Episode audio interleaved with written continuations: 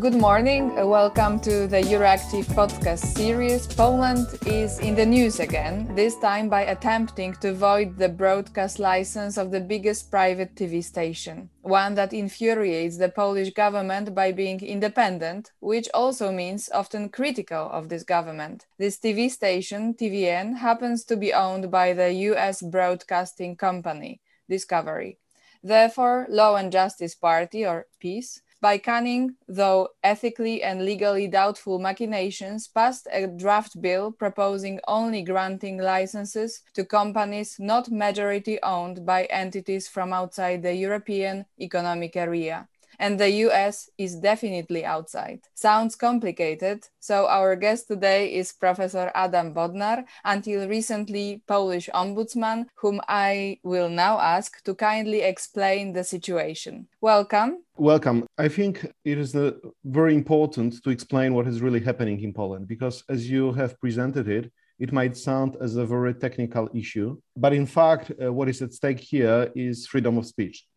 So simply, this whole idea of law came in order to restrict activities of TVN, which is the major independent news station in Poland and major independent TV group with a lot of different channels. And as it happens usually in Poland, the technical solution is used in order to achieve political purposes.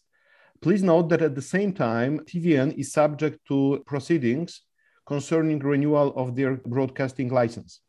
And for any observer, I would like just to mention that TVN has submitted a request to renew the license one and a half year ago. And still, the case is not yet resolved, and the Broadcasting Council is not going to issue an administrative decision to renew the license.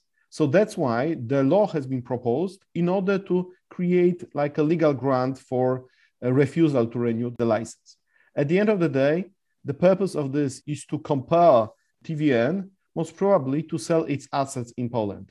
It's just to say, listen, guys, if you do not comply with our rules, you will not be able to operate unless you will sell your uh, station because we have a number of, uh, of purchases, number of potential purchases, which are state-owned companies. So how this situation suits the more general media landscape in Poland? You know, I think that I can uh, present it on my own example. You know, uh, being the former ombudsman and being the person who is quite critical towards government and some of its policies concerning rule of law, judicial independence, and human rights, I can say that already now I have a very limited uh, possibility to comment on different uh, public affairs. So please note that I'm not invited at all to any public media, so to any media that are owned by the by the state the only things they write about me or my mission as the ombudsman is usually in a very, it's usually a harsh criticism of my work. When it comes to media that are sympathizing with the government or with that are subordinated financially to government via different patronage or sponsorship packages, they basically follow the same path. So they do not invite people who are independent and in fact the only television which gives a floor which which is interested in in covering things from the point of view of uh, a certain reliability and transparency and let's say i would even say sometimes rationality is the tvn uh, station. So uh, takeover or subordination of this television station means that polish people will lose access to independent information from the TV sources, what about the more general media landscape, the radio, the free radio, and the free newspapers? You write for Gazeta Wyborcza. After our talk, you will go to the independent radio station Tok FM. Yes, there are still a couple of independent radio stations, and I think this the one mentioned by you, Tok FM, is the most prominent example of this, and the whole uh, corporation Agora with uh, with also a very important daily is an important uh, player in the Polish uh, media landscape. Uh, we have also a couple of internet independent radio stations. Uh, we have some radio stations with a all white Poland coverage, but but but they are not so much active in like a daily information activities. They just have a you know information. They just have a political conversation every every morning and some small elements of the, on informing public about what is going on in Poland. Uh, but but the problem is that with every month the independence of media and their involvement in political affairs, including investigative journalism, is shrinking. So that you see this process. You see, you know, just a good example uh, is the company Polska Press, which is the owner of more than 20 regional dailies. And this company has been taken over by major oil giant, which is the state owned company or state controlled company. And right now, you cannot hear any independent voice there because all the editors in chief have been exchanged to people who are more or less belonging to the ruling camp or at least are affiliated with the uh, with the ruling camp. So the problem is that we observe this shrinking space and I don't claim that you know we achieve a situation that all the media will be controlled. Simply, I think the role model here is Hungary.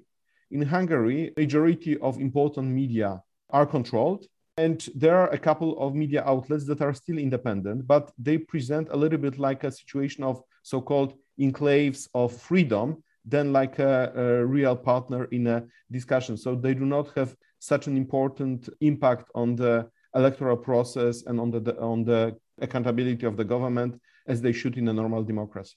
Where do you think is Poland today on the liberal democracy versus authoritarian state continuum? I think that we are still somewhere like in the middle. So we are not yet, uh, we are not any longer liberal democracy, and we are mm, not yet full authoritarian country. Fortunately, we are not yet. We are somewhere in the middle. I claim that we follow the theory of uh, competitive authoritarianism. It is a theory presented by Professor Steven Levitsky and Lucan Way, which says that the ruling party has all different elements to control the political situation and to have a constant competitive advantage over other political players. In Poland, uh, this competitive edge is created via control over public media and sympathy of a lot of private media outlets, or at least lack of deep interest in the investigation what the government is doing wrong by some media and also by by neglecting legal values and by creating a permanent situation of lack of accountability for any uh, decisions that are mistaken.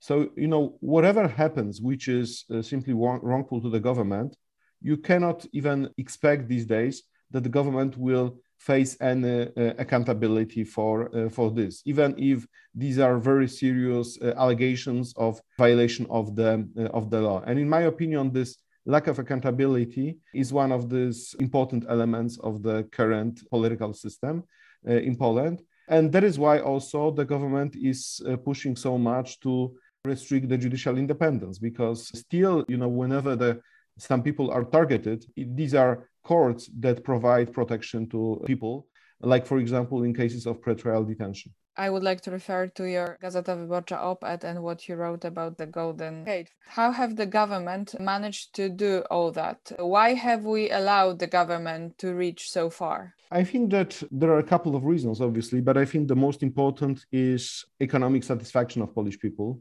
because you know even despite the pandemic, uh, majority of Polish people feel that they have a better life than they had before 2015, especially in, in terms of social spending. So, uh, Law and Justice was quite skillful in delivering its social um, uh, promises uh, and also was taking advantage of the economic growth, which is the process happening not only in Poland, but, but in whole Europe. And uh, because of this, I think many people feel that you know they are not in danger, that, not, that nothing wrong happens to them.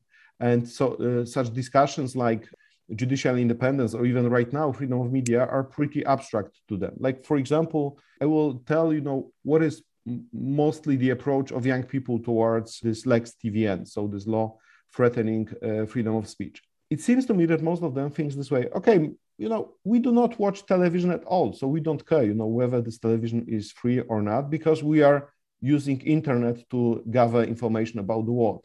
But they don't get it that it is extremely important uh, that anything that appears in internet is basically based on the investigative journalism prepared in independent editorial offices. And second they don't get it that if the law and justice will impose that harsh restrictions on tvn then the next step will be imposition of restrictions on different internet uh, portals uh, or internet media. So sometimes i think that people uh, do not have Im- enough imagination what may go next that they think that you know it will not be that bad, you know, we'll somehow survive. But, but they don't get it that with every month the situation is getting worse, that we are losing our international partners, that we are, you know, nobody would even, you know, believe some time ago that Poland will be on such a war track with uh, United States.